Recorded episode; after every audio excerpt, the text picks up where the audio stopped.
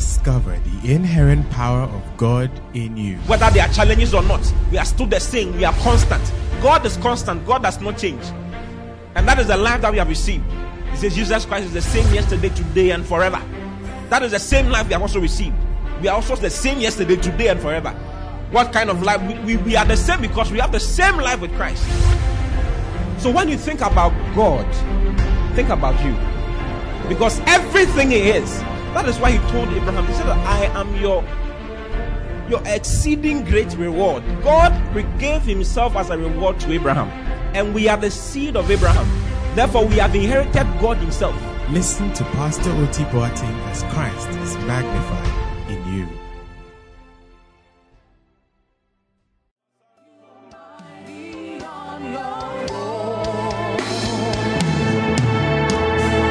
Father, we thank You that tonight You are baptizing us with realities. Father, let no one be left behind. Let the everlasting train of Zion bring us Koba Shalabara to the pinnacle of encounter. And let Your name be exalted in all the nations by us, even in Jesus' precious mighty name. And everyone here shouts a praise, hallelujah. You may be seated. Amen. Hallelujah. It's such a blessing to be back. And I know that God has something special for us tonight. Um, let me borrow the words of Doctor George. He says, when Pastor T introduces you, you really feel like you're a man of God. Very wonderful things he said about me. Everything he said about me is the same about him. Hallelujah. Hallelujah. Are you ready for the Lord? Yeah. Praise the Lord. Hallelujah. Amen. Yeah. All right. So tonight I want to share with you on something the Lord has been ministering to me for a while now. And I believe that this is one of the prime places to share such things. Yes. Uh, the work of God God is doing, Bible says He will cut it short in righteousness. It's a quick work. And the reason for that is, Bible says in Isaiah sixty-six verse seven, He says, as soon as Zion travailed, she brought forth her children. Who has seen such a thing before? Can a nation be brought forth at once? So there's a work God is about to do that a nation is going to be brought forth at once. At once. It's like we wake up in the morning and the nation is here. Wow. Hallelujah. Hallelujah. And that is the working of God. Praise the Lord. Amen. Amen. All right. Can I share with you some visions I had so we can prepare ourselves? Now, I had a vision and it looked like a person that was... You know, the picture looked like a, a, a person in a situation of uh, a wild dog or a wild animal. And the person was surrounded with a lot of people. But these people were holding spears, um, pruning forks, and they were approaching the person. So the more they approached the person, the more they backed the person to a corner. So it's like the person was in a corner and didn't know where to pass or how to escape. They were stuck. And I asked the Lord what was happening. And the Lord said to me, He says, this is the world and what the enemy is doing in the world. A lot of you don't realize that everything the world is doing today is backing you into a corner. You are unaware of the big picture. You are locked up in when I'll marry, who I'll date. So you can't see what is going on around you. That you are being backed up into a corner. And the Bible says in Scripture that the coming of the Lord will be like birth pangs that cometh on a woman all of a sudden. Please listen to me very well tonight. Because I have a message for you. And I have an assignment from God. And that assignment by God must be accomplished tonight. I said it must be accomplished tonight. Praise the Lord. So when I began to see this picture, I was concerned. Then I heard a voice of the Lord tell me, the church learned much, but didn't learn a lot in the lockdown. So I asked God, what was the meaning of that? He said, there's much the church didn't learn during the lockdown. How do you know the spiritual reason behind the lockdown?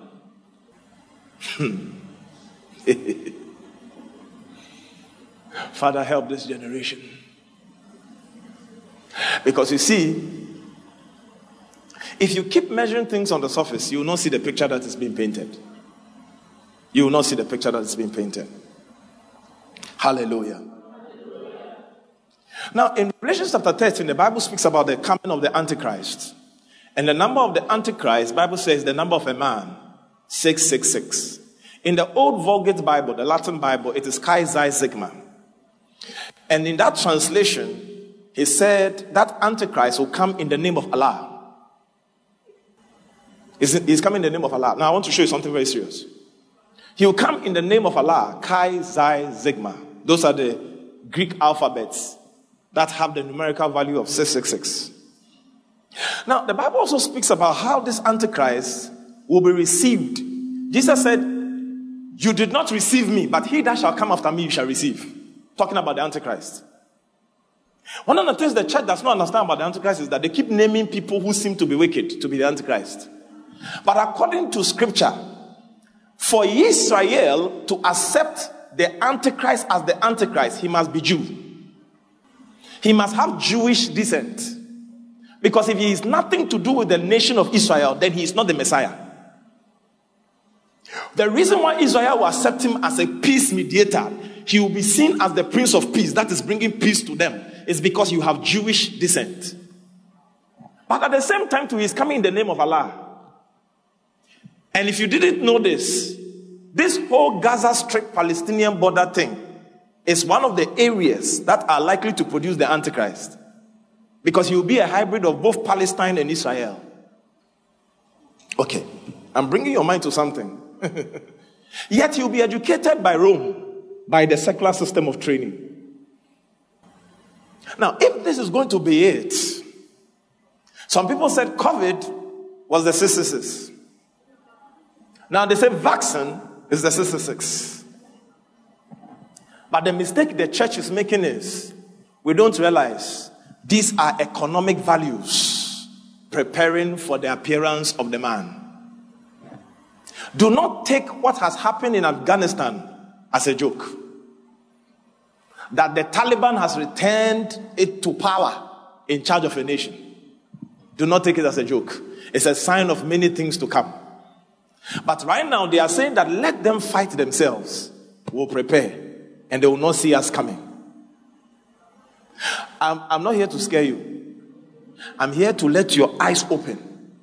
Because there's a system that is clear in Scripture. Anytime we finish dealing with any battle in our life, the next thing we fight is Babylon. Babylon always appears after a great conquest. So some of you, probably you are pitching your tent near Babylon and you are not aware. You have become too comfortable for comfort.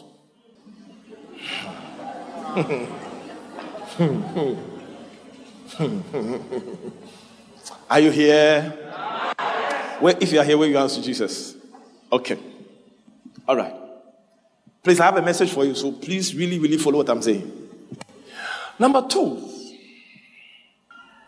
Revelation chapter eighteen. Can we go there, verse twenty-three? This is Mystery Babylon the Great. Can we all read together? Want to go?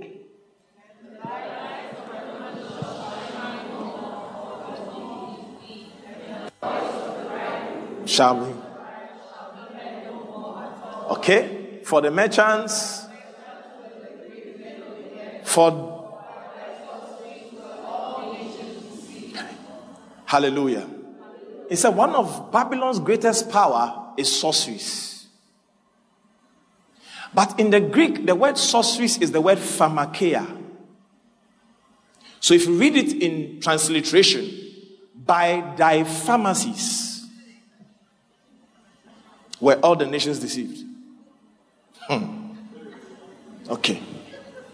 I want you to soak. By the pharmacies, by drugs, by medications were all the nations deceived. I'm bringing your mind to something. Hmm. I want you to see the days you are in. You see, a lot of you don't know that Abensin, the time of his coming is closer than you first believed. Because, listen, we said it so many times during lockdown that this lockdown is dress rehearsal. We will go back to normal life, marrying and getting ourselves back into marriage. And there was no travel at the time. Now travel is escalating. And because people are locked down, people want to, it's like a bag. They call it travel fever. Everyone wants to travel somewhere because we've been locked down for too much. But it's in the scriptures. It said there's a deception coming by pharmacies and medications. You know what is going on in the world. I chanced on a document by World Economic Forum. And they had a chart. Delta was to be released in June. Then after that, Epsilon. Then Zeta. Every month, a new strain will come. But they realized that that program will not work. So they've jumped. They've brought Mu. So the new COVID vax, um, um, variant is Mu. And the date on it is supposed to be February twenty twenty-two. So fast-track the thing. And it's supposed to end at Omega in February twenty twenty-three. Okay. Balabasha. Some people are watching, what are you talking about?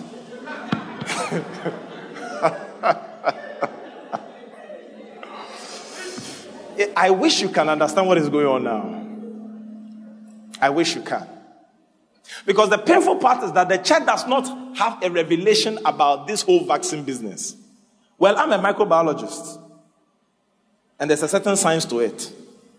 So, man of God, today I put on my status that the vaccine is supposed to protect you from the virus, not unvaccinated people. Because if you're not vaccinated, it's your own death sentence. It shouldn't be somebody's problem. Are we here? Are we together? In U K and in the U S, people's families are broken apart because some of their members, family members are not vaccinated. So they've decided not to talk to them again because of vaccination. I'm coming. I'm, it's a serious matter.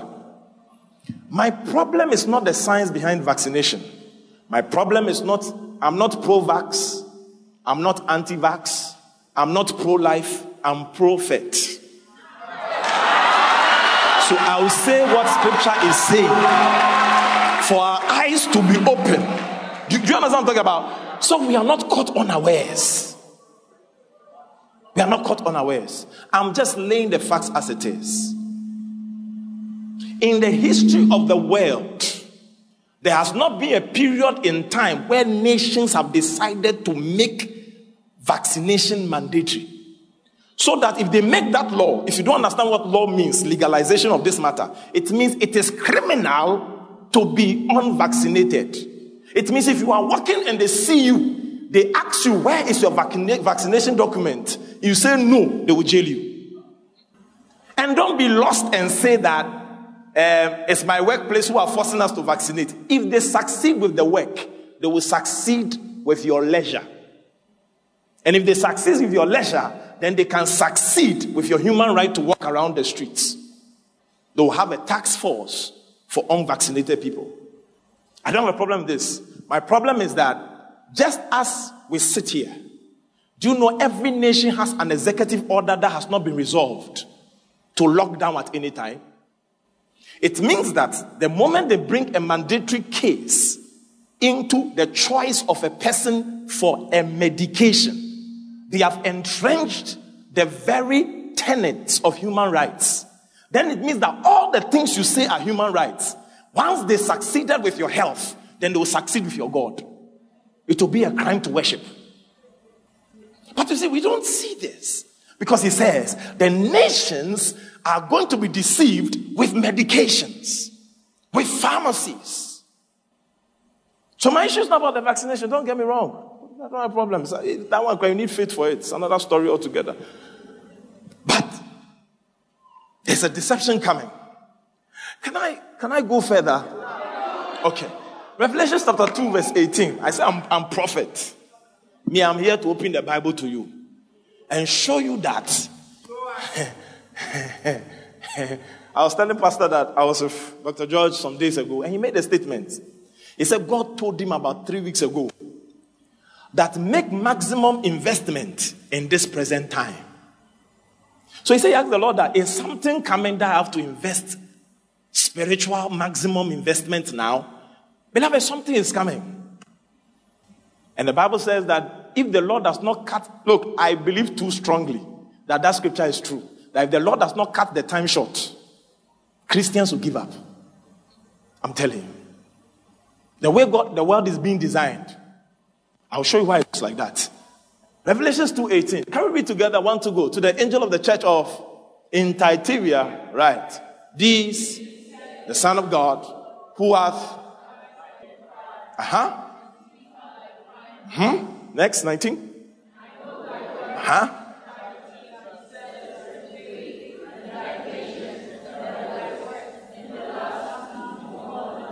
Verse twenty. Look at this. Notwithstanding, I have a few things against you, because thou sufferest that woman, Jezebel, who calleth herself to uh-huh, my servants to commit and eat sacrificed unto. Now, what's happening here? Now, when you read this thing, it throws you off to, oh, the spirit of Jezebel is coming. No. If you don't take care, you don't read this thing well, you'll be lost. The problem with this statement is that if you read it in English, it throws you off. Because the word that woman changes the narrative. In the literal, the word that there is a possessive pronoun. So the original should read, thou sufferest your woman, Jezebel. So he's speaking of a woman that had conjugal relationship with the pastor of Thyatira. Thou sufferest your woman. It means it is, she's part of the church of Thyatira. And she's likely to be, in fact, Smyrna was headed by Polycarp. He was the bishop of Smyrna. But we don't know the pastor particularly for Thyatira. But it's believed that this Jezebel person was maritally connected to the pastor of Thyatira. He said, you suffered this, your woman. In fact, the word, the moment, you see the word woman there is the word gune in the Greek. But the moment they bring a possessive pronoun to it, your woman now translates your wife. So thou suffered your wife, Jezebel, which calleth herself prophetess. Now, let me give, just put into your perspective. You can Google it later and check about Thyatira. In the city of Thyatira, they were known for dye clothes. They were one of the cities in charge of fabrics and dyeing fabrics. Now, when you also check how this city operated by, they had a very high commercialization value. It means that they were a center of exporting dyed fabrics. And because they were a high economic center, they had what we call guilds. So if you go to Thyatira, at the time, they had the guild of the dyeing factories. But the thing this woman Jezebel did was, she said, you cannot do business without being part of a guild, what you call a trade union now. In Ghana, it's not too, in America, they, they understand trade union, a company of workers that come together for their common good. So there's a guild for exporting or doing the dye business. A guild for that. And there were so many guilds in the city. But this woman, Jezebel, was telling the church people to join the guild. But when they entered the guild, the guild was a cover-up. Because the guild was not divinely ordained. It had idolatry connected to it. So it says in this guild, to increase your status, there are certain practices you must engage in. That is why it says she has seduced them to cause my servants, my children, to commit idolatry and um, adultery and fornication with other gods. So to be in the guild, there were certain things they had to do. And if you don't subscribe to it, you are thrown out of the guild. And when you are thrown out of the guild, you lose your livelihood. And some of you don't realize that If a company now tells you, vaccinate, and you know that's what keeps you money, so the first thing we'll do is call pastor. Pastor, they say we should take vaccine. That question tells you you have a problem with it. Hello? Because if you didn't have a problem, you'll go straight away. But to send a text to pastor means you are ambivalent about that matter. So it means that you are not entering that decision of vaccination based on revelation or faith. You are entering it because if I don't take this, I will lose my livelihood. The vaccine might not have, be a problem. But the issue is you just signed something in the spirit. And you've told Satan, when I bring six six six and tell you you lose your job, you will go for the mark. And y'all don't realize that Satan is cornering the church. There's a cornering process and we are not realizing it. And the day I found out that in Revelations eighteen twenty-three, apparently the deception of the Antichrist is not just worship, medications and pharmacies. It's part of the worship, the, uh, the, the deceptive tool of Satan. Ah. So what then shall we do? Where will we go then? So then the truth about faith, as it is real and true, is what must be activated now. Can I find a believer who, though you are working, doesn't rely on salary? So the day they threaten you with your job, hey, I'm, I'm, I'm, I'm at the wrong place. Now, can I find a people who, when they pay you five thousand cedis, your faith brings fifteen thousand extra. So that the day they tell you you can't work here because they have put certain idolatrous things in the company that you bow to Krishna before you get salary. Can I get a person who will say, to hell with your gods, my faith can give me three times more I'm earning here. I need a people that will get to that place. Because if you didn't know, there's a generation coming that will cluster together all the powerful moves of God. And people who will be locked up in the caves and ravens will bring them bread. And people that will be in the wilderness and manna will fall one more time because there's an economic... Ah, yeah, yeah. It's like I'm not preaching this thing. Listen, listen. If you didn't know, when Jesus spoke about Mammon, amongst all the masters he mentioned, he said Mammon is a master that is trying to fight my attention. And if you didn't know, the reason why the Antichrist matter is going to be subject to the spirit of Mammon. It says so that when you take the mark and you don't take the mark, you can't trade. You can't do business. It tells you that before Jesus comes, one of the highest battles the church will fight is financial issues. This is the reason for the wealth transfer to the church. Because if it does not come to us, Satan will use money to make a lot of you collect successes. Are, are, you, are you following me here? And this is the time I need you to get there. Because you didn't realize that when you slept with that man to get a job, you were mechanizing your system to say, ah, if I slept, is it a mark? You broke your strategy of standing truth for God. But there are people who lost their hands. They lost their heads and they look at the book of Nebuchadnezzar and said, "Oh king, we are not careful to answer you in this matter. Throw us in the fire." We'll show you something here. I came to call for a breed of people. Because what is coming, we need real faith men. We don't need cosmetic Christians. This is shambarama, shambarama, shambarama. A little here, a little there. What is coming? It must be hotter. This is your Sunday, you put on a nice trousers. And you walk up to church and you are looking good like you have done well. Something is coming to shake it. And if it's not true, we'll catch you. This year you are hiding behind your pastor. What is coming will require that the real sons of God will stand up. And can I show you this?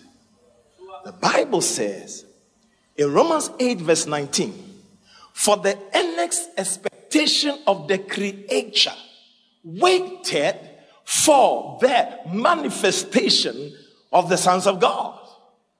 We quote this many times, that creation is groaning, even now, and are pained, that the people will show up, that will bring them into the glorious liberty of the sons of the life of God. The reason behind this statement, we often jump. He says, God has given us the spirit of adoption, whereby we cry, Abba, Father. And he said, because we have the spirit of adoption, verse fifteen of Romans eight, he said, that spirit we have now received has made us heirs. And if heirs, then joint heirs with Christ. But we end there, because he now says that if we have suffered with him, if so be that we suffered with him, then we shall what? Be glorified together. Then eighteen now says, for we reckon that the sufferings of this present time are not worthy to be compared with the glory to be revealed. It means the manifestation of the sons. It's not sons who have been living in yogurt and luxury. It is sons who have gone through suffering. And people who didn't bow at calamity. No, read it in context. We don't read it in context. So we think, then it's a, no, it is sons who have gone through suffering. He said, if heirs, then joint heirs. And if joint heirs, if so, then we suffered with him. So our sonship right is acclimatized at the level of sufferings. Jesus Christ. I want to preach this message well. And I want to bring you to perspective. I was in a meeting and they said, let's preach about the heartbeat of God. And I know a group says the heartbeat of God is evangelism. Another has moved from there, and we say heartbeat of God is discipleship. But I have a certain understanding about that. It's true. Evangelism, discipleship. But much more, the goal of discipleship is really God's heartbeat. Sounds at his level. So being a disciple is not the goal, because he said the goal of every disciple is to be like his master. So God is not interested in you being the disciple for the rest of your life. He's interested that you grow in discipleship. So you have the dimension of mastery. So you are also called a master. And if masters, masters of what? Masters of what? If your friend is sleeping, tell them you are not ready for what's coming. Let me even tell you what my message is about. Luke chapter nineteen verse thirteen. Let me preach that one. Luke nineteen thirteen. Luke nineteen thirteen. It's the duty of a prophet to announce what is coming. And the Bible says, when Jeremiah announced what was coming, Israel was thinking he was joking, till Nebuchadnezzar entered. And he did everything Jeremiah said. Then after doing it, Nebuchadnezzar had the audacity, because scripture said, and God used Nebuchadnezzar as a servant. So he now asks, who, who prophesied these things? He said, there's one guy, we have put him in the dungeon, because he kept telling us bad things. He said, bring him out, let him go. So everybody was taken to captivity. Jeremiah was let to go free. So if a prophet does his job well, day of trouble, he'll be walking freely. So tonight, I'm also going to make you a prophet to announce it wherever you are. That there's something coming, and this is just dress rehearsal. If vaccination can make you tensed as to how to decide your life, then I wonder when this comes. It tells me that if vaccination can get us like this, I told them in church, in our fellowship, that the Lord told me twenty twenty-one is simulation. They are practicing something. twenty twenty-two, they will open the doors of what they were practicing all along. Because the church likes to, once there's comfort, oh, it's gone. It's not gone. Mayadasha, Kobobosha. And he called his ten servants and delivered them ten pounds. And said unto them, occupy till I come. Say, occupy till I come. That's what I'm preaching tonight. Occupy till I come. That's my message. And I took this message from what happened in Afghanistan. Mister Biden decided to call the American troops out of America, out of Afghanistan. And when they were leaving, they left close to eight billion dollars worth of military accoutrement. Helicopters, choppers, M fifteens, whatever you can think about. They left it there for the Taliban. So Taliban has American military ammunitions and technology worth eight billion dollars at their disposal. Taliban. Hmm.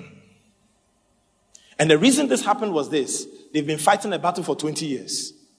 And the reason why the Taliban has not been able to take over for twenty years, since they found a way to get Osama out of town and found him wherever he was and killed him, is because there were some people called the occupying army.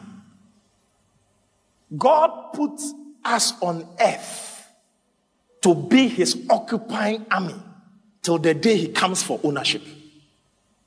So he told us we should occupy till he comes. It means that as long as we are occupying, when he shows up, he will take the earth with ease.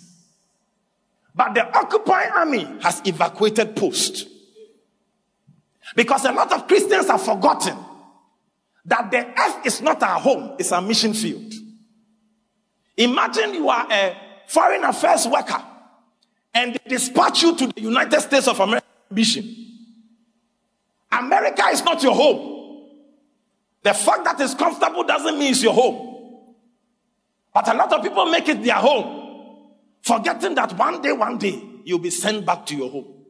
A lot of you have made earth your home, forgetting that you are franchise denizens. You are heavenly citizens of that country which is above, Emmanuel's land, according to Philippians three twenty.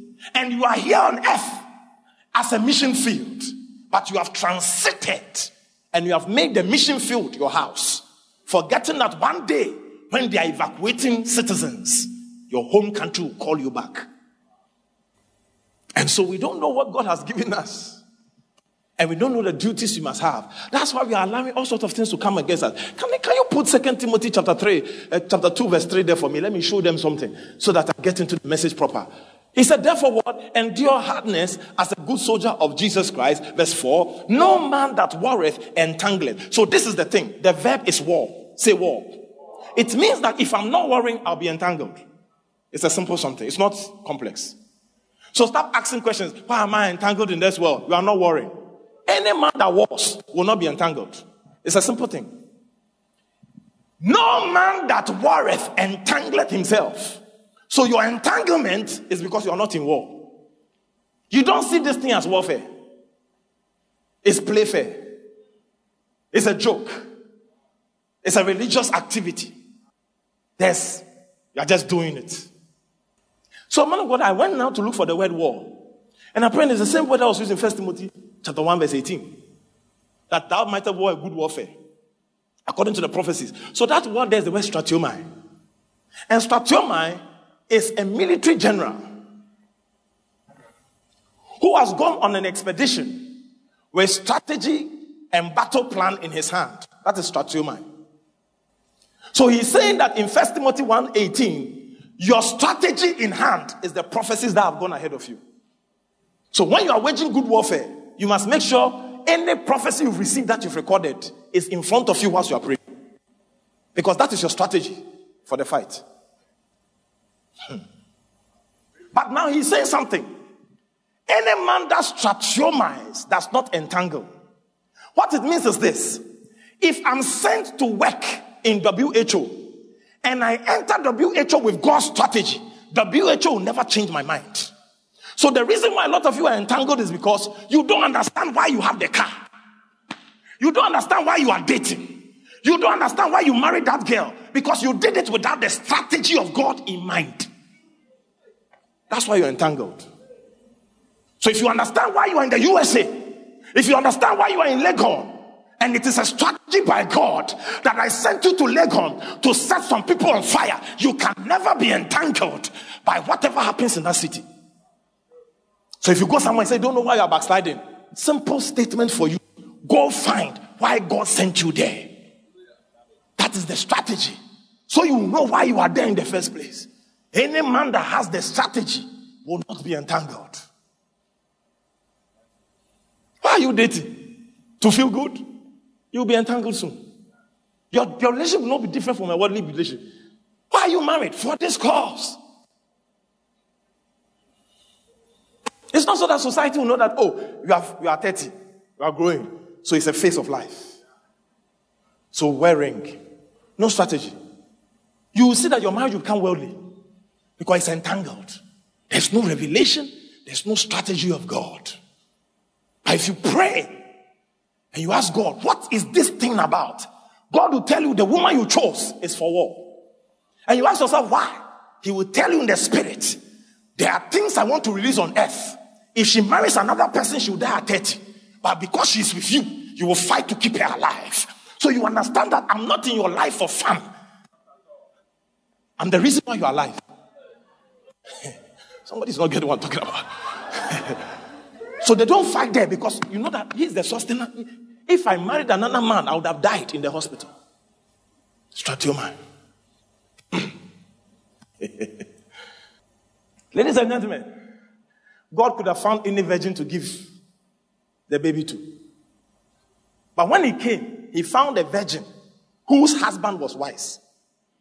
Because according to the Jewish culture, if the one you are betrothed to gets pregnant, she is tantamount to stoning. But with that revelation from God, Joseph purposed to put her away quietly. His discretion is the reason why Mary was chosen. The man you choose is the reason why God can entrust some ministries in your hand. Don't marry anybody for fun. Because some people are not discreet. So if you choose them, they can help you kill God's purpose. And God said, no, no, this man is too angry. He can't, he can't understand what I'm about to do. So it is because of Joseph. That's why Mary was likely considered. Because when he went through town, the other guys were brute. They had no self-control. He knew their anger would cause problem. So let me find somebody who can absorb this thing. You know, there are some men, when you cheat on them, they was like, oh, it's okay. That this is cheat. You don't get to eat. You are finished. Like shadow. The shadow, the hint of it. Ah, yeah, yeah, yeah. Who even investigates? So imagine Joseph was that type of person. Before they even investigate his God's child, he would have announced to the city, come and see. This guy is spitting anyhow, I suspect. Come, they will gather around. That's how Jesus would die.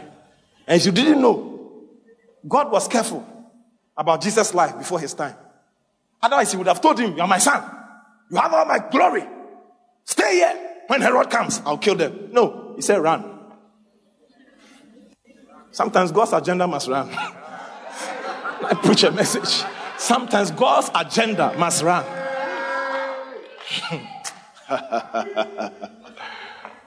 So if you understand the strategy of God, you will not be entangled. Then what is it then? How come today's church has reduced faith to marriage, has reduced faith to a car, has reduced faith to a miracle job, so that you see, because it's an idol, the moment it is gratified, your spirituality is compromised. Some people, as soon as they start dating, they can't pray again. As soon as they marry, their fire is gone.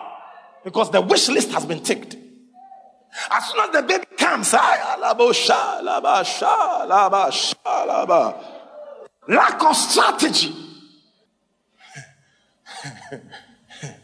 As soon as you get that master's, ah, bobo, shababo, shababa. Pastor, you know, this church, church thing, ah. You have U S now, so you are telling us this church thing. You, you lack revelation. Because you see, if we make, if we make the things that we use faith to get, that the world does not need faith to get, the item of our faith, then we are of all men most miserable. Because they don't need to pray to marry. They don't need to pray to have twins. They don't need to pray to go to America. So is it all your sweating? Message is the reason why when you don't get it, you go like your friend who is not spiritual like you is getting it. So what is the goal of spirituality? Because it's an idol now. You see, you've made God a consumer God. He's an A T M. He must fulfill the buttons you pressed. But if you understood what faith is, faith is given not for a car, not for a house, not even for a miracle. Faith is not given for ministry. Because without faith, it's impossible to please God. So faith is given to please God, not to get a car. So the reason for faith is to please God. So I need faith to please God. Then it tells me that the please I know It's not the place he's talking about here. Erastio has to do with agreement. So without faith, it is impossible to be agreeable with God. Then if it's an agreement, then I can understand. The first time this word was used categorically in Amos three three. Two can't walk together except they be agreed. No wonder when he was speaking about the testimony of a man who pleased God, it was a man whose compendium of life was he walked with God. So faith is for walking with God, not for getting a car. Faith is for walking with God. And why is it so? I bring you now to the purpose of creation. Now, a lot of you don't understand. Yeah, Lamadesh. Father, help me to do this one. Can I say this? I've been saying it for some days now, but let me say it here too.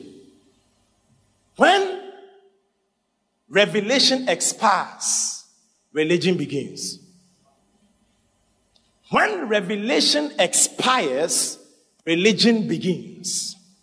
Your prayer life will become religious when you don't have revelation why you should pray. Communion will become a religious sacrament if you don't understand the revelation behind his blood and body. So you'll be offended that somebody took communion and the lamb vanished. And you have been taking communion and nothing is working. Because revelation is the life of Christianity. If you lose it, you enter religion. Why are you sitting here? If you are here because they say we should come, religion. But if you are in revelation, you have been praying things. You saw what God will do for you today. You saw God bringing you answers to a situation you have been dealing with for a while. That revelation will not make meetings like this a joke. You are grasping when others are joking. Pastor told you something, that when we go for meetings, I'm writing. Because I'm not going to sit there and listen to a man because I've heard him before. We've been following for fifteen years plus. One day I went to a program, they said, what are you writing that he has not said before? I said, it's not about that. The spirit is fresh. And God does not talk to people without pens. yeah, yeah, yeah, yeah. How can you sleep as a prophet and there's no pen and book by your side? It means you don't want to hear anything. Yeah. If you want to hear, you get the pen and book. He said, write it down. He said, Daniel, this thing you sing, write it down and seal it in a book. So it means when I come to church, even if pastor is saying the thing that I've heard before, as I write, it will open. I'm like, ah, this thing he's saying, but I've heard it before. How come it's something different now? Because I came with my pen and paper to write. And even if you didn't know, psychologists say when you write, it sticks ninety times more. So some of you who feel like you are champions, you are just doing pictographic. You are capturing the moment, man. Capture the moment. Yeah, capture that word. Capture that. Yeah, yeah, yeah. Like, it's all in my head. Charlie, what you preach? Yeah, you talk plenty things. Because after preaching two hours, and I'm saying a lot of things, if you're not writing, mm, all right, all right, I pray that that becomes someone's takeaway message. Start writing. Number two, this faith that he says that is about pleasing God and walking with God and being agreeable with God. It's now stand from the beginning of all things in the book of Genesis. And I'm saying this to bring your mind to something. You were not brought to earth to marry, give birth, and die. You read what we read in Luke chapter nineteen, verse thirteen. Occupy till I come. All right? Occupy what? Till I come. So God is expecting an occupying army. So how must that army look like? How must that army look like? You know, it's that same army he says in Joel two twenty-five that the years of the locust worm, the years of the palmer worm, caterpillar worm, you see, we quote it a lot of time. The Lord will restore. Look what he says. He said he will do it by my great army, which I will send. So the restoration of the years is not a nice statement to make. It's going to be done by the occupying army. It's an army that will restore the lost years. We often quote the top, we forget the down. My great army, which I send amongst you. I will use that army to do the restoration. All right. Are we all here together? I'm going to say some things probably you've been listening to as a message, but you've not heard it coined that way. So I'm going to coin some things to you. It's not strange. It's the same thing you've been hearing, but I'm coining it differently. Are you here? All right. Now, when Genesis chapter one, the Lord was creating the heavens and the earth. Um, can we go to verse sixteen? Genesis one sixteen. I want to show you something. I'll go to eighteen. Go to verse eighteen. Genesis one eighteen. Wonderful. nineteen. Go to nineteen. All right. There was evening among the whole day. twenty. See what twenty says. And God said, let the waters bring forth abundantly the moving creature that hath life, and the fowl that may fly above the earth in the open firmament. So he's saying the firmament should produce the birds, the waters should produce the fishes. Next, twenty-one. And God created great whales and every creature and all that and all kinds of winged birds, because God saw it was good. twenty-two. And the Lord blessed it and said, be fruitful, multiply, and pledge the earth. And it says, fill the waters in the sea and let the fowl multiply in the earth. twenty-three. And it was evening among the fifth days. twenty-four. And God said, let the earth bring forth living creatures after his own kind, cattle, creeping, creeping things, best beast of all these things. Uh-huh. twenty-five.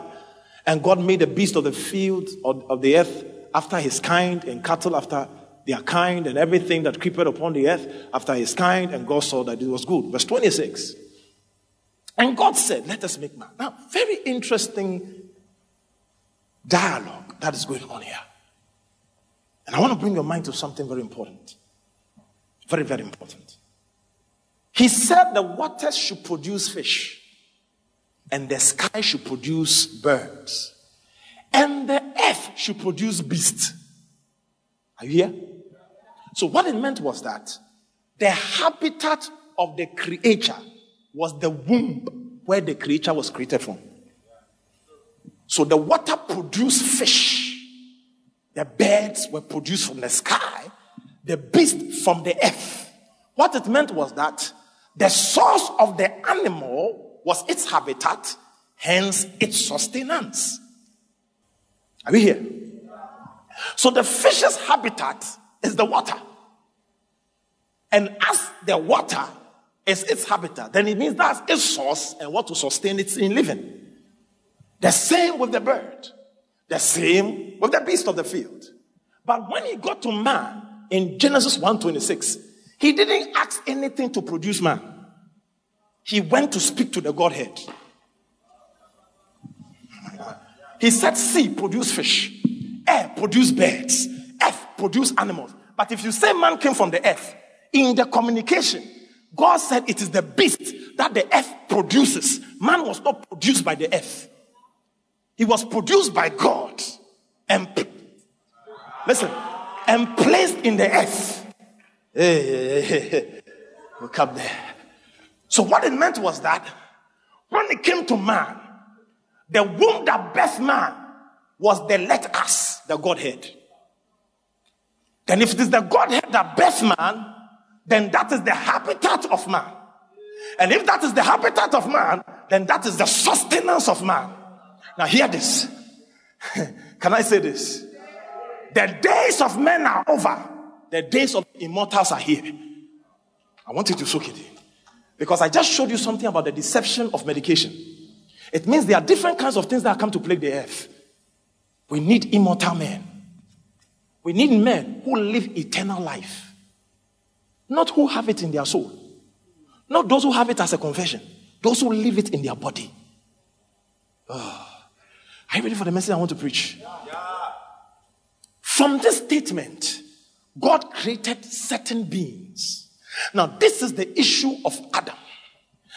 Adam, like many of us, walked in ignorance.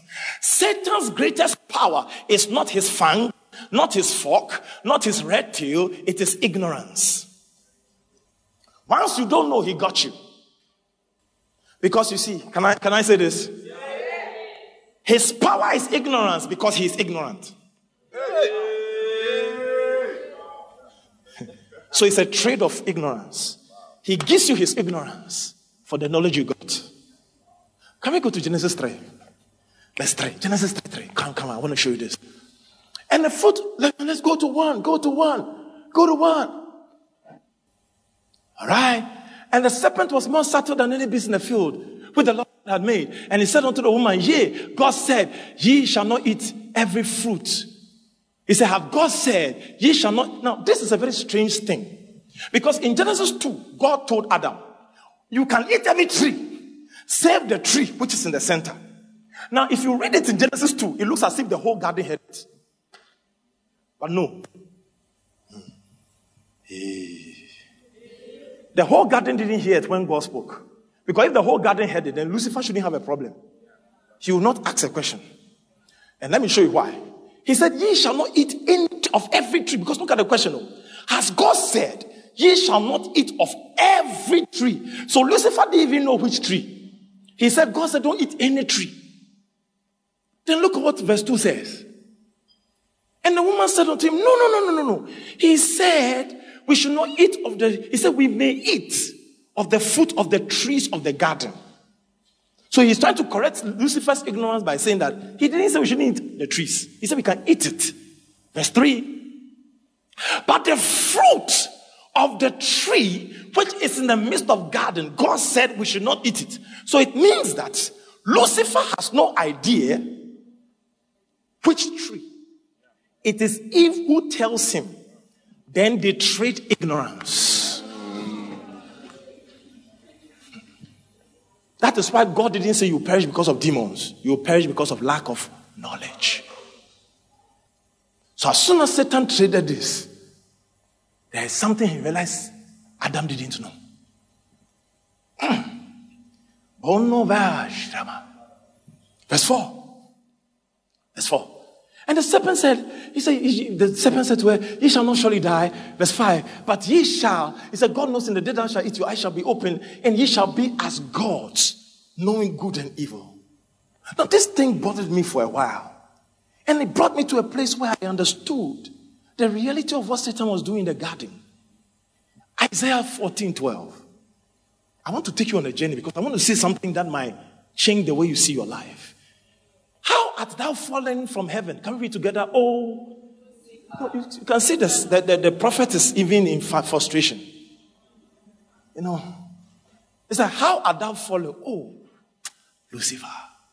It's like it has pained him that Lucifer has fallen that much. Look what he said after that. Uh-huh. Thou art the son of the morning. You were cut to the ground. And that was what? You weakened the nations.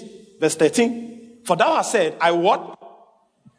Hold it. If he said this, then it means he was not in heaven. Oh, come on. If you are in heaven, what are you, what are you having this as an aspiration? So listen, look at the aspiration. I will ascend into heaven. I will exalt my throne above the stars of God. Stars of God here speaks of angels. How do you know that? Stars of God here speaks of angels. I am Job thirty-eight. When the stars sang, the morning stars sang in glory. He used one third of his tails, Isaiah nine, to deceive the stars of heaven. So stars here speaks of the angels. I will sit upon the mount of the congregation. So he is saying things that he doesn't have at the time. Oh, can we read it again? For thou hast said in thy heart, I will ascend. No, you are lost because you think that Satan was in heaven. No, he was in the firmament.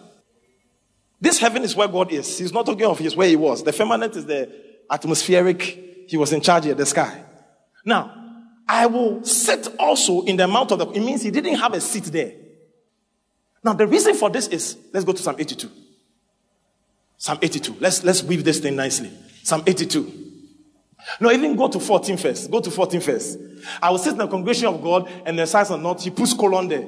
He said, I will ascend above the height of the clouds. What is the goal of all the things he has said? I what? Uh-huh. No, by the end of it, what did I say? I will what? Now let's go back to Psalm ninety-seven speaks about how Lucifer understood the foundations of the throne of God. And he didn't just understand the throne of God. Bible also says that in Ezekiel twenty-eight, he was the anointed cherub that was in charge of the throne. If you've listened to the message on the tail righteousness, some of you understand this one. Huh. So, the anointed cherub that covered the throne of God. So, he was one of the three angels that were in charge of protecting the throne of God. So, Lucifer was there when he saw God say in Psalm eighty-two, through the prophet David. Psalm eighty-two, let's go there. Psalm eighty-two, verse one. God standeth in the congregation of the mighty. The English throws us off. The Hebrew says, God standeth in the congregation of the elves. So it means there is a people God had in his portfolio. He judged among the gods. And Lucifer wanted to be part of this class. Number two. Look at number two. How long will you judge unjustly and accept the persons of the wicked? Three. Defend the poor and the fatherless. Do justice to the afflicted and needy. Four. Deliver the poor and needy. Rid them of the hand of the wicked. Five. They know not, neither do they understand. They walk on in darkness, ignorance. All the foundations of the earth are what? Gone where? Please, are you here? Are gone where? Six. I have said, and all. Now, can I tell you something? Lucifer saw this, and what he saw was what God was saying in Genesis one twenty-seven. Let us make man like us. So Lucifer said, I want to be like the Most High, because he has seen a document of a people who are like God. They sit in the heavens. Wow. They are seated together with him in heavenly places where Lucifer wanted to ascend to. We were others. He had arranged it. He had predestinated that di- dimension. In Ephesians one, three down to five. He had already arranged it. So there was a document called the Congregation of the Gods. Can I say this to you, my dear? God is not a person. God is an office. Hmm. Let me, let me preach this one. God is an office. That is why we have God the Father, God the Son, God the Holy Spirit. God is like the title of Pharaoh. It is like the title of Abimelech. It's like the title of the Caesar. It's a title. That is why we can enter that realm and he can call us gods too. Because it's an office. Mm. Mm. Are you here?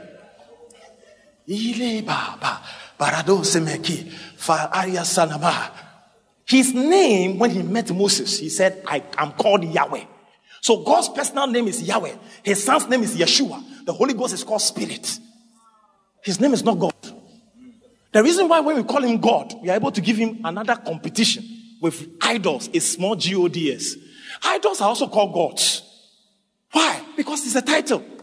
Mm. It's an office. God is an office. Hey. Hey, yeah, yeah, yeah, yeah. I wish you can get this one. Because this is actually what God is waiting for us often. The sons of God is the same thing he said in Psalm eighty-two. Ye are children of the Most High.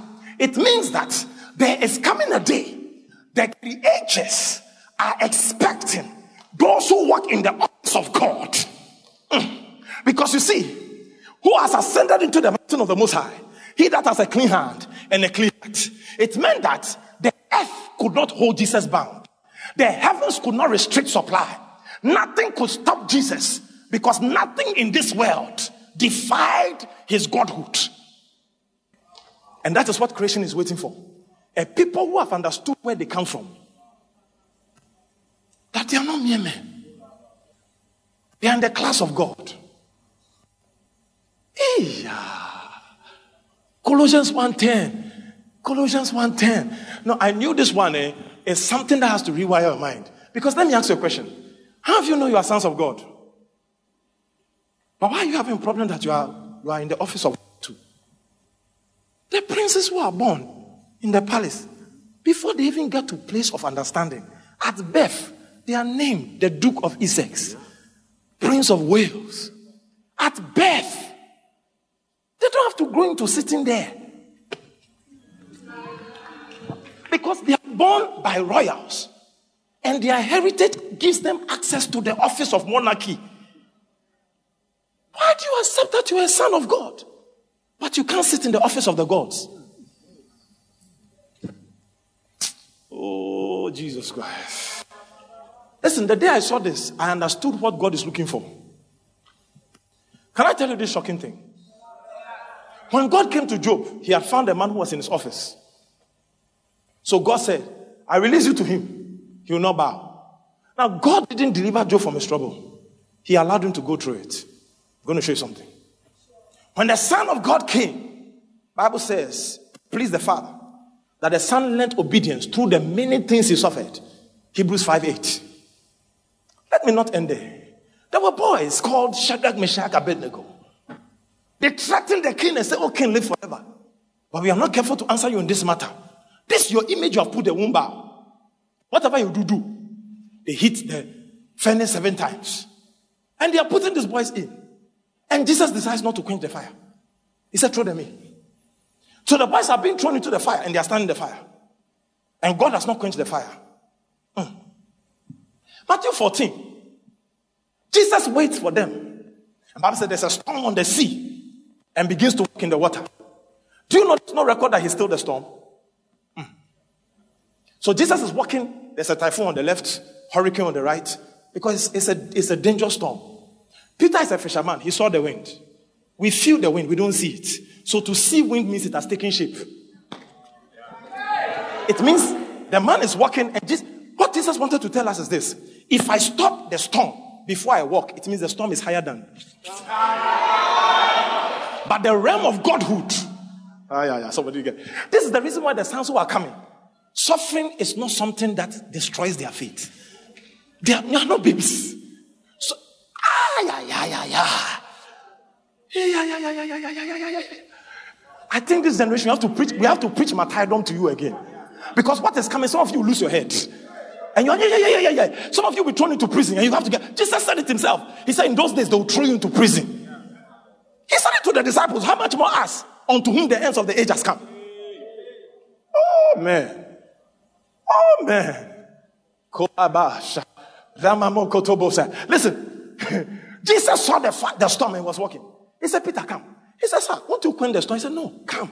When we are in Godhood, we don't, we don't deal with storms. It's okay for us." Do you know? So I went to research about eagles or something. And apparently eagles like storms. Because apparently or something, when the eagles find a storm, they get to glide. So I asked myself a question. It means when there's no storm, they use effort. Yeah. It means that your greatest position of rest is when things are bad. And you can't learn that dimension of rest when everything's okay. Can I tell you something? When God meets Moses, he tells him to go down to Egypt. And Moses tells him that, "You know I've killed somebody there." He said, "Yes." He said, "You know my face is all over the place, wanted." He said, "Yes." That is love. You see, when we are in love and we love our children as human beings, we shield them from disaster. But when God loves his children, he exposes them to trouble. Can I preach the message like I want to preach it? So if I'm going to enter fire, I need to be in my office as a God, so that the fire will not touch me, but the guys who put me there will be burnt. If this vaccine, this threatening of jobs are going to come to us, men must attain Godhood, the measure of the stature of the fullness of the Son of God. So when we talk about the Son of God, you think it's a subordinate position. Do you know Nebuchadnezzar in the same Daniel said, "I see one like the Son of God." Jesus is the Son of God encased in the flesh. So he was already Son of God. So Son of God is not because you were born. It does not mean because you were a child. Son of God means that it is a position of hierarchy that is part of the Godhead. Mm. So the moment you enter that place, God said, "Now you are, you are prime." Two years ago, for my whole life, by the grace of God, I've been driving for about fifteen years. I've never had an accident before. I've never been hit. Neither have I hit anyone before. fifteen years. Two years ago, I was driving and some silly boy came from my blind side. You know, blind side means that left, no, he ran past this side at Legon or Bungalow and crashed the front of my car. And I was like, "God, this past destroyed." I was going for a retreat. So I now followed this boy to, I said, what's his name? This international hostels. Went to park there, so I should follow him too. When we got to the traffic light, he sped off. I said, "We are following you to your mechanic." He sped off. I just stood at this place and I said, "Father, should I really?" He said, "No, don't kill him." Oh yeah, I did, I did. I just kept quiet. Just, I said, "Okay." Then I said, "Lord, but I'm going to retreat." He said, "Continue." I said, "But why did you let this happen?" He said, "You are grown now." When Jacob realized his son was grown, he knew his elder brothers hated Joseph. But he rather sent him. And Bible said a supernatural man met him. Why have you seen my brother? He said, oh, I've seen some guys there. So God even assisted him to go for trouble. And when the man entered Godhood, Bible says, whilst a prisoner, he prospered. He was in chains. The Bible said, Yahweh was with him. Do you know there's no record that Jacob dreamt, eh, Joseph dreamt? There's no record also that God came to explain Pharaoh's dream to Joseph. As he was standing with Pharaoh, as Pharaoh was talking, he said, the dream that Pharaoh dreameth meaneth this. No time to go and pray. He had come to a place where he was in Godhood. Can I, can I, can I, can I preach this message like I want to preach it? Because some of you don't get it. What is coming, we need the immortal ones to face it. They will inject you with things, but you'll be laughing. It won't touch you. It's that you will drink poisonous things. And the only way that will happen is not your surface confession. It's the dimension of Godhood you release from your system. And I'm putting it to you as a prophet. Get ready. They are bringing things. And by force, you might have to take it. But there's a dimension of Godhood. They will say, these ones, we put them in fire, they are not bad. God must find that congregation of the gods. Do you know the shocking thing about the congregation of the gods? I'm getting there. I'm getting there. Also, I'm getting there. The gods are the solution to Babylon. It's a Babylon the Great is falling. Why? Revelation seventeen. They that came with the Lord, verse fourteen, they were the called, the chosen, and the faithful. And they came to wage war against the Antichrist and his dragon. Then Revelation eighteen says, Babylon the Great is falling. The solution to Babylon is the holy army of the gods. So if one Babylon to fall, and this system of diabolic inventions that is going on, eh, and in all these things they are doing, we need to raise an army. But not an army of people who just want to be rich. No, no, no, no, no, no. There's a place in the spirit. You cease to pray that I'm rich. You're a money magnet. Any country you show up, all the money there will find you. You are going for shopping, but you will come back with more money. You're a money magnet. There's a dimension. You don't pray for money. Money prays for you. Money begs to be in your hand. There's a realm like that. Because if you're going to squeeze economy, and you're going to stop comments, somebody must have that faith to produce ten thousand dollars in his wardrobe by his hand. Oh, oh man. Um, it's like you are not ready for this thing I'm bringing. I know I know you are probably wondering, man of God, how is this going to happen? Listen, if you are going to work in the congregation of the gods, everything you do is strategy. You don't sleep with everybody. No, it's strategy. You know that if there's not God's strategy, it's Satan's strategy. The reason why a lot of people are weakened is because they don't know, neither do they understand. And so we continue to walk in darkness and we die like mere men. But God is calling a people. A people. Ah, yeah, yeah. Colossians one ten, when they who are worth the Lord. Do you know what that means? He called us to what? Walk worthy of the Lord. The word worthy, worthy is in same value, economically, empirically, and in the same dimension of glory. What it means to say is that we are going to walk the same weight God walks with. That's the office of God. That's the office of God. And I don't know what you are dealing with. Godhood is the solution.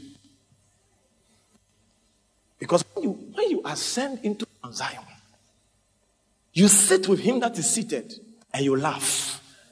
Let them bring it. They bring you the fire. You say, we'll enter ourselves.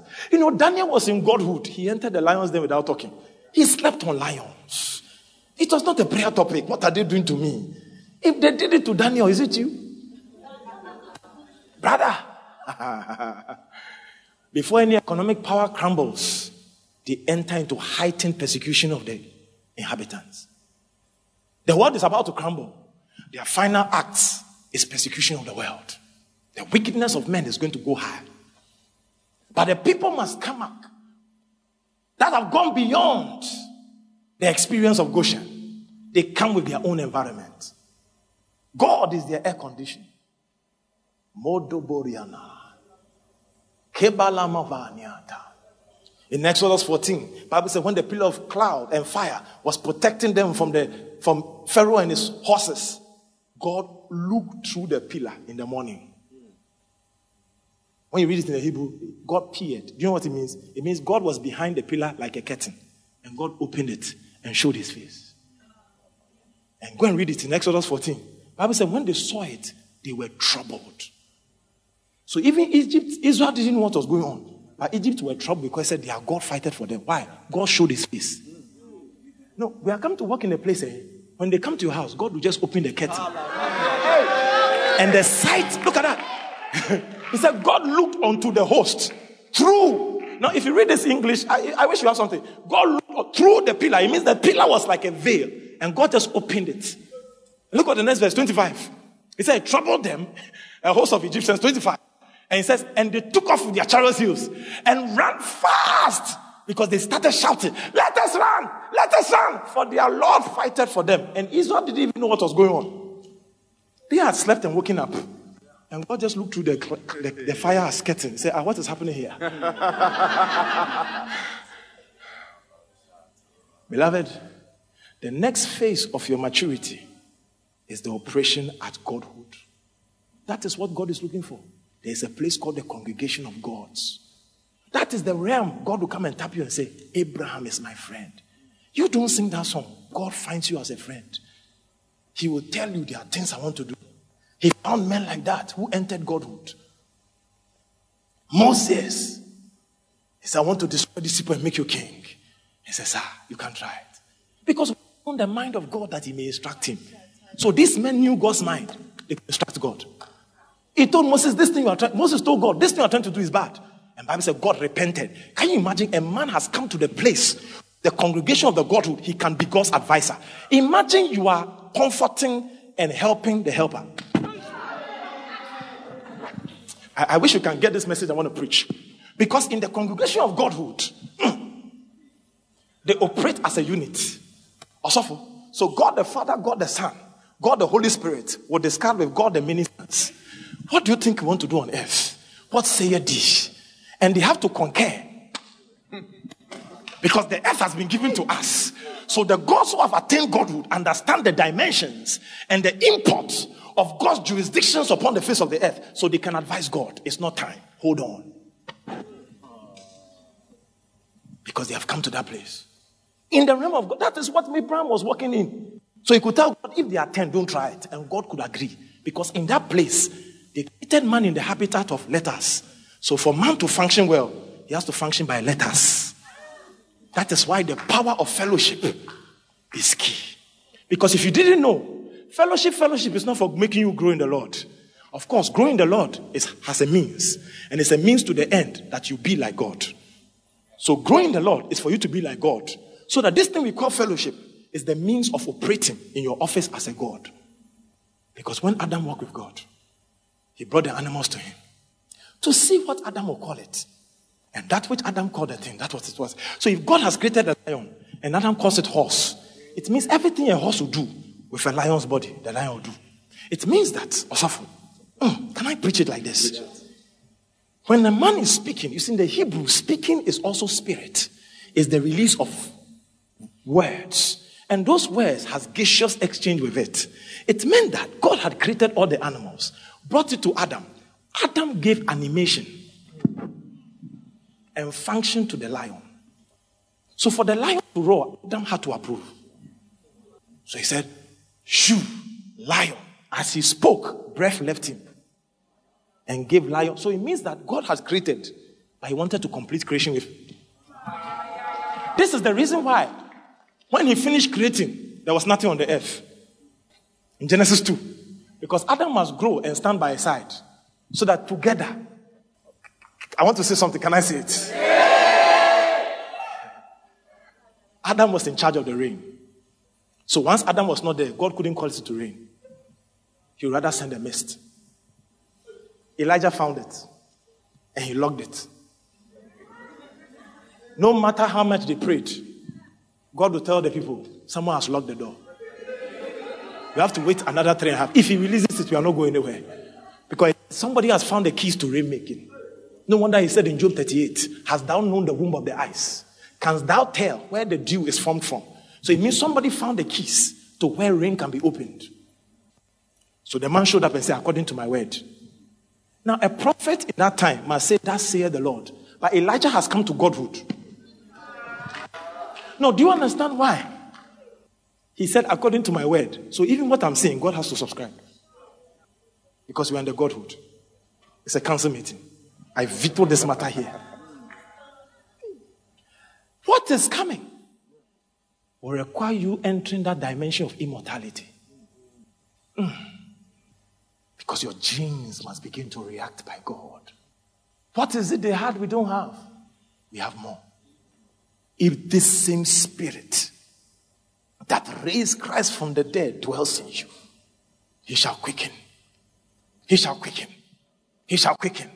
The spirit of the ancient God, the one that was before the waters ever came, the one that brooded over the waters, the one that rested on Samson, the one that came on Elijah, the one that told Elisha the plans of the Assyrians, that one that came upon Jesus and impregnated Mary, that one that sat on him and said, this is my beloved son in whom I'm well pleased, the one that led him and was anointed with the Holy Ghost and power, that he went about doing good and healing all that were oppressed of the devil, that one that showed up on Pentecost, that one that was on Paul, that one that was on Philip. He said, that same spirit is in you. What is happening? What is happening? And you don't realize that the little, little appetites you are engaging in is a training for manhood rather than godhood. So you are lying, you are lasting. It's just, it's just immobilizing your ability, because I told you, he exchanges ignorance. They know not, neither do they understand. Because if you understood that the foundations of the world are dependent on you, that guy will not succeed. Because you know, I cannot destroy the nation Ghana. Some of you think that one you slept with was just for fun. It was probably a foundation issue that had to do with the whole nation of Ghana. If Joseph slept with Potiphar's wife, he would have been stuck as Potiphar's wife's side, side boy. Then it means you will never get to Pharaoh's house. It means he's not going to interpret the dream. It means his father will die in famine. You see, sometimes you do things in the moment, but you don't realize you have destroy foundations of the years to come, because you don't see. You don't see. I'm telling you, this is, I, I, I've told God, I said, Lord, give my generation gravity. Let them measure an action today in the next ten years. Before you dishonor your pastor, let them show you what that dishonor will do in twenty years. You will think twice. Hmm. It's time, oh. We have to stop playing this childish thing. Because I've told you, the days of men are over. It is now the time for the immortals. And what is coming? You need dimensions where you can walk through fire. Because if you don't know, some of you will be set. They'll arson your houses. They'll do things. Yeah, that's why it's not magic. It's around us. It's around us. Mayabum Bushara. Yeah. Yeah. He said they'll fall upon the sword. The sword will go through them. Now shall break their rank. Joel two. They will follow. The sword shall go through them. It means after that they will stand up. Because he didn't say when the sword goes through them, they will be wicked. He said they will, they will fall on the sword. The sword will pierce them. In Joel chapter two, I think from five down. He said it will go through them. It will hurt them. But they will stand up and they will still be in rank. They are not zombies. They are operating at immortal life. Eternity is flowing through their veins. He said they shall run like mighty men. Aye, aye, I love this. He said like men of war they shall march. Everyone in his ways. What did he say? He said sword shall go. Yeah. What does it say? Next one. Next verse. Yeah. He said, no, no, sorry. He said, he said, he said, they shall everyone. He said, even they, when they fall on the sword, they shall not be wounded. Because they are walking in immortality. So the army that is coming, the occupying army, is an army that cannot be hurt. Oh. I always quote this wonderful scene in three hundred Spartans. They were putting these immortals that they had killed. Immortals that were killed. They hid them like a wall. And this embassy came. In charge of Xerxes' armies, has come to describe what they will do to them. And he said, you've done this thing, we shall deal with you. And when we deal with you, you will not be able to fight. He said, we are ready to fight. And he said, tonight, even this afternoon, the arrows of Xerxes will blacken the sun. And the man smiled and said, then we shall fight in the shade. Look, you can see somebody who is thirsty. No disappointment to stop the battle. No, some of you, when you lose a loved one, that's the end of your Christianity. You are still a babe. And can I announce to some of you, some of you are not going through anything because you can't handle it. You're not spiritual. Have you seen what we do to babies? When they do it, you give it to them. Toffee, everything they'll eat. Some of you, that's what God is doing to you. You are still babies, so you have to be giving you toffee. As long as you do, you say, take. He'll, he'll do you and he'll dance with you small. God. God will just be doing bam, bam, bam, bam, bam, bam, bam. You, and you are happy. Hey, my God, there, yeah, he answers everything. No, no, no, no, no. You have not come to sonship. There's a place in sonship. You will shout, Eli, Eli, Lamak Sabachthani. My God, my God, why have you forsaken me? He said, it's time to die. Jesus, the Son of God, prayed a prayer and God didn't answer. Can you imagine? Even Jesus couldn't get answers to all that prayer. There's a place in sonship. He won't answer you. I didn't come to pamper you tonight. Because God told me, he said, bring my army to prep. Because that's what I intend. Also, Mark four shocked me. Jesus was asleep in the boat. Mark four thirty-four. Let's go there. Let me end with this one. I, I, I wish I didn't end, but let me end so we can pray. Yeah, yeah, yeah, yeah. I'll flow. Don't worry. Now, Mark chapter four, verse thirty-four. Let's go there. Don't be saying such things to me. You know how I can be. By the time you realize it's ten a.m., please. Mark chapter four, verse thirty-four. Yes. What does it say? Want to go? Uh-huh. Uh-huh. Oh, is that what you are saying? Okay. Are you reading together or what? But without a parable spake he not unto them. And when they were alone, he expounded all things to his disciples. thirty-five. And the same day, when it was even, he said to them, let us pass over to the other side. Verse thirty-six. And when they had sent away the multitude, they took him even as he was in the ship. And there was also with him other little ships. thirty-seven. And there arose a... Do you have another version? Do you have amplified message? Uh-huh. And Jesus uh-huh, was what? In the stern, head on the pillow, sleeping. They, no, go back to thirty-seven in the message. And a huge storm... Uh-huh. Waves poured into the boat, threatening to sink it. It means that there was considerable water in the boat. Because if, they, because if you understand the waterways, even the canoes they use from Kedeh to wherever, that small canoe, there's water always inside. There's a certain amount of water in it. So when it gets to the place where it was threatening to sink it, it means it was considerable amount. But the shocking part is, considerable amount means that Jesus is at the lower deck. And those at the upper deck are seeing water. So it means Jesus' hand is probably in the water. Preaching a message. And he's still asleep. I wish my people would hear what I'm trying to say. Ay, ay, ay, ay, ay, ay, ay. Jesus was in the water. His hand, he said the waters were beating the boat. And it was already become filled. So Jesus could feel the water. But the water didn't disturb his sleep. thirty-eight. But he himself was in the stern of the boat, asleep on the leather cushion. And they awoke him. So don't you care that we are perishing? That statement implies that he is aware. It means they could see that he is feeling the water. Oh, oh am I preaching a message? verse thirty-nine, verse thirty-nine.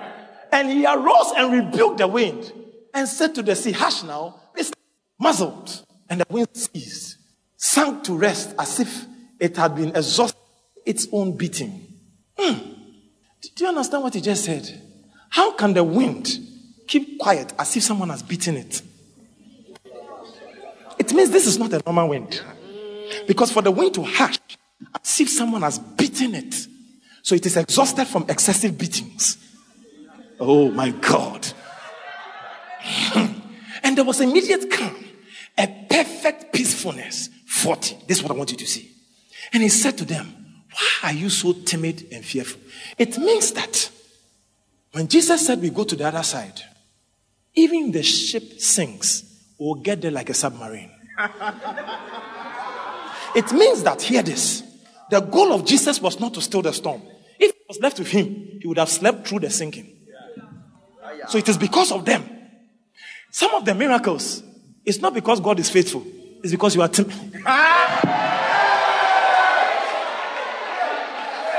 Now, now take note of what I said. Some of them. Because you are timid. If he doesn't stop it, if he doesn't heal you, if he doesn't give you the breakthrough marriage, you give up. So sometimes because you are timid and you can't firmly rely on him, he gives it to you. Oh, take, take, take, take, take. So you don't lose your faith. That's why when you see a pastor going through tribulation, it's not that he's not anointed. He's a son. He's matured. He can handle the death of children. And he can continue. Reverend still lost two children in a day. He has not quit ministry. He's still preaching. He doesn't even talk at her. If you don't even know, you will not know he lost two children. He had four children, two boys, two girls. Two girls died in one day. Two girls died in one day. He didn't say, I'm tired. What is my reward of preaching? He's still preaching. You see great men of God divorce. It's not because they don't want to marry you. You, as a member. Have you seen the way they sound that they punch you? You take it cool. And you come to church like that. Then you come and, because you know if you don't dance, they'll catch you. So that's uh, something that makes me happy. It's a lie. They are beating you in the house.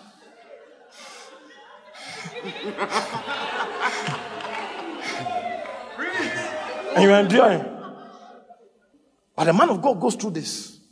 And some people, when they divorce, they don't come to church again. Because they feel too ashamed. So for a man of God to divorce and still preach, you should salute his anointing. I mean, all these men of God who have divorced and are still preaching, even about marriage, I wonder their courage. Because there's something about human conscience. When you are guilty of a crime, you can't talk about it. So Satan is aiming disaster to shut you down. But if somebody can sit in the boat, Jesus is sinking. And Jesus said, yeah. And we are going to the other side. Say, yeah. All right. Also, when you come and the master is asleep, and you can see that his hand is twitching in the water, it should tell you that join him to sleep. Ah.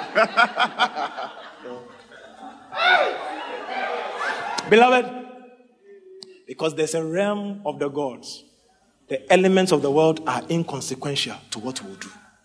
In the realm of God, a virgin is enough for a child. In the realm of God, five loaves of bread is enough. One bread of Baal Shalisha is enough to feed one hundred people. In the realm of God, scarcity is not a discussion. In the realm of God, lack of men is not the issue. In the realm of God, no house is a, it's not a problem because you are in a certain realm. In that realm, you don't need supply. You are the supplier. You don't need, no, no, no. That's why Jesus, Jesus, that's about Jesus. Tonight, there's a mountain we must climb. And do you know how we climb that mountain? Can I say this with all humility? No one was born an alcoholic. Alcoholism is acquired taste. You drank one, it was bitter. You drank the second time, it was slightly bitter. After many usage, it had a new taste. And when you master it, you know everybody can drink wine, but not everyone is a connoisseur of wine. Because there's a way to, they tell you there's a way, you, you drop the tongue and so that you run the, the wine over your tongue in Zimbabwe, and you swell the, and uh, connoisseur usage. It means that, sir, I was speaking to a man, I think we were together with him, Daddy went to preach there, and he's about sixty-five plus, so he said he doesn't take sugar, remember, it was, we were mentioning our church names and he was surprised. And this man said he doesn't take sugar. Then he made a statement that I thought about later on. He said, strangely enough, everything in life has its original taste. Rice has its natural taste. Tomato has its natural taste. All the things we add to it is acquired taste. We were born to taste stew like that. But if you were born without salt in your rice, you don't see anything wrong when you eat saltless rice. Because it's acquired taste. So it means that everything you have a taste for is acquired. Then it means that to have a taste for God, hear me, it's acquired. And if it's acquired, then it means if I drank God last week, I must drink him this week. Because the same way when I drank alcohol the first time, it tasted bitter. I must keep drinking till I'm used to the taste. It's the same way I have to drink God. The more I'm praying, it's painful. I'm waking up at dawn, it's not nice. I'm stretching myself, it's not nice. A day comes, you fast to a point where when you eat, you rather have running stomach. Because it's acquired taste. The reverse now happens to you. Your body does not like food. It is okay when you have not eaten. Am I preaching to somebody? Listen. A day comes, ay, ay, ay. A day comes, what is strange to your person becomes your natural estate because it's acquired taste. Acquired. Also, the reason why somebody will struggle when he's dating or he's married to cheat on his wife is because of acquired taste. He acquired in courtship. He was able to cheat on his wife. So once you cheat like that, you've learned how to break covenant and promise. Acquired taste. So it's not like all the men of God or all the people who are working and they've not cheated on their wives. It's not that the thought doesn't come. We've acquired the taste. What's that for? We've not acquired the taste. There's nothing you put in alomo that will attract me. I don't know how it tasted before. But some of you, you drank alomo raw, original. Now that they've added ginger lemon, you're like, mm, I know how ginger tastes. I know how lemon tastes. I'm wondering the combination. So now, child of God, you see the bottle sweating, you are wondering. Acquire taste. That is why it is the glory you have tasted of that becomes the glory you miss. Because you've acquired that taste before. So those who are usually people who caught the fire in secondary school, the blessing of continuity is in what they used to remember. Just like I remember when I used to pray in the bush. Like nowadays when you pray, you don't even feel the grow. Your voice is going, like, you want that thing again, like, so you want to bring it back. Acquire taste. Beloved, God is also a taste that can be acquired. He said, oh, taste. Can I tell you something? I was, I was doing a research recently and I came across a certain very powerful scientific proof. When it comes to God, the proof of God is not in a preaching. The proof of God is not in a miracle. The proof of God is in your personal tasting. That's what God said. Come and drink. So the way you prove that God exists is tasting himself, yourself. It's not someone talking about him to you. So the proof of God is in your personal tasting. Oh, come, taste, eat, and see that the Lord is good. So the goodness of God is not in my story, I tell you. It's in how much you yourself participate in him. God is an acquired taste. And that acquisition of that taste is what will bring us the leverage into the glorious pinnacle of Zion. And people are rising up. They will vanish in trouble. And people are going to show up. When the enemy shows up, you can't be seen. And people will walk beyond C C T V cameras. And they know they walked, but the camera didn't pick their image. And people are coming. And I believe I hear. Because if you are hearing this, because when I was coming, the Lord opened my eyes. And I saw an angel that looked like ivory. And this angel had no face. It looked like an ivory statue that had entered this auditorium. Five of them.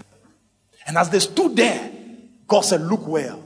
I saw what looked like blood flowing through them. But when I looked closely, it was not blood. It was like molten lava. And that was what was flowing in their system. Then all of a sudden, I saw at the base of the church, molten lava was underneath this foundation. And God said to me, he says, I am reigniting flames. Listen, there are flames about to be reignited. There are dimensions of God you once walked in. There are strategies of the spirit that were normal to you. There were times you will feel a knock on the door and feel a nudge on your leg. And you woke up and you had energy to pray for three hours. There was a season before you had any meeting, God told you what to be discussed before you entered that meeting. There was a time before a call came through, God will tell you, you are about to receive a call from this person.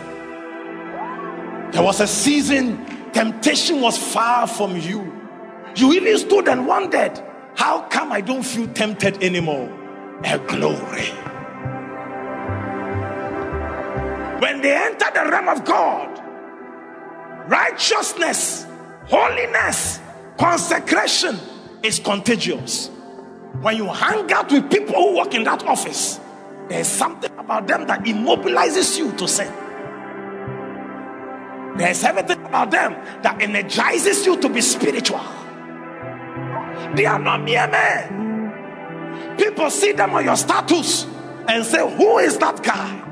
They provoke inquisition. Who is that man on your status? There is something about him. They are in the office of God. They don't do business as usual. They are them that do business in great waters. Yet the waters don't drown them. They can't lose their spirituality. They are the salt of the earth. America is too small to make them lose their fire. They are fiery everywhere. Babylon is little for the agenda they have. They came with structure mind. So whilst they were making Daniel president, it didn't get to his head. He opened the window every day and prayed for the salvation and the restoration of Israel. Nehemiah was not confused as being the king's cupbearer. He used opportunity to rebuild his nation. He served in joy. One day he showed up downcast. The king said, your joy has always been cheering me up. What is wrong with you? He said, how can I be excited when the city of my God lieth in ruins? He said, what is it you need? Can you imagine a king giving you an edict to go for all the materials you need and spend as long as you need in rebuilding your country when he was your best servant? Men carried gold.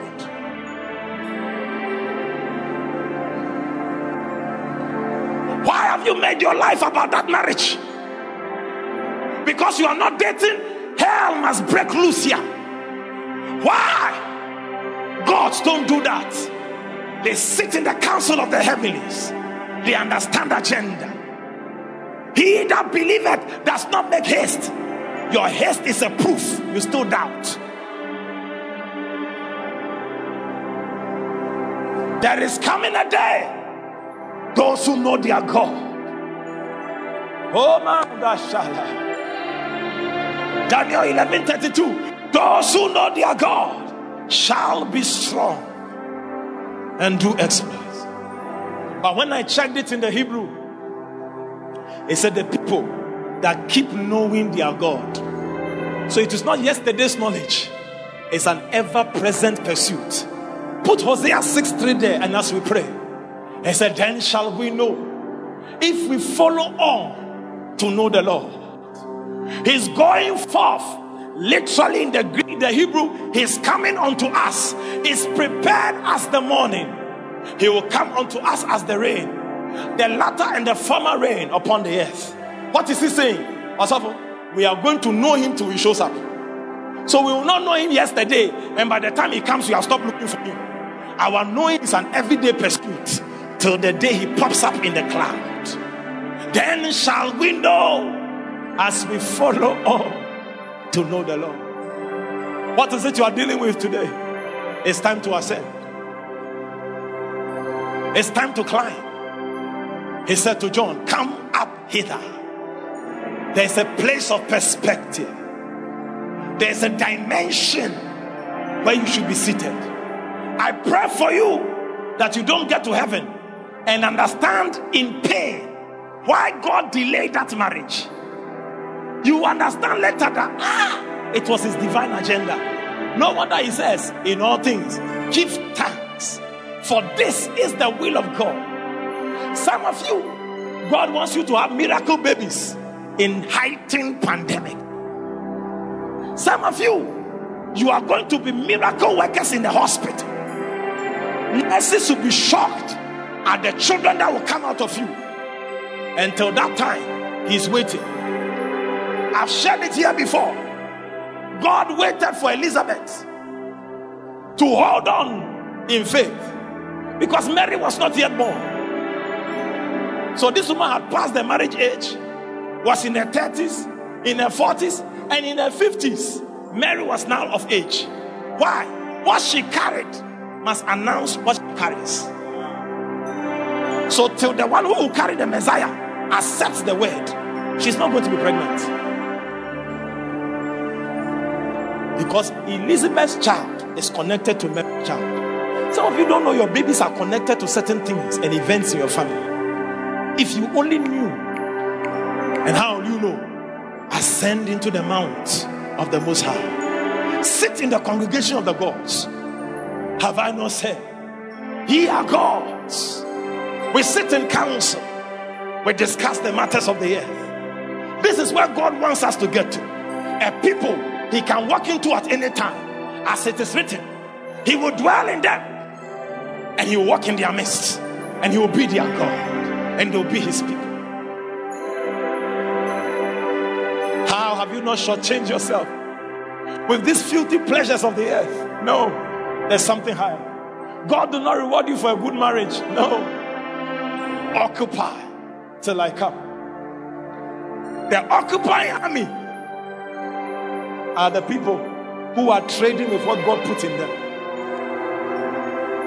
And because we trade, our preaching, our praying, our evangelism, our planting churches, He said, he that will let, will let no more when He's taken away. Because it is our preaching, evangelism, that is staying the Antichrist from showing up. If you get too selfish and think about your house and car, the Antichrist will gain grounds. He will show up more. And you might be caught unawares. But every preaching you preach, every healing you heal, every soul you bring to Christ is the occupation of the occupying army. It's time to change your taste. It's time to acquire the taste of God again. God was once upon a time sweet to you. When you got born again, only God, only church. Now you want party. Now you want alcohol. Now you want girls. Did He deliver you from that to go back to it? No. There's a congregation of the gods. He calls us, come. Come. If you think He's boring, enter that congregation. You will hear mysteries. You will have thoughts in the spirit that will blow your mind. I came for a people that are ready to be baptized with the baptism of glory, the baptism of fire. Lift your voice and pray. Lift it up. Father, I acquire your taste again. Father, I acquire your taste again. We sit in the office of God. We sit in the office of God. We sit in the office of God. God bless you for listening. We pray that the Word of God will be rooted and grounded in your heart as you give attention to the Word. Kindly follow Pastor T and Love Economy Church on all social networks for more of God's Word. Don't forget to subscribe to the Pastor T podcast. Simply search for Pastor T on any podcast app, plug in, and enjoy God's Word. Visit our website at love economy church dot org for more information. God bless.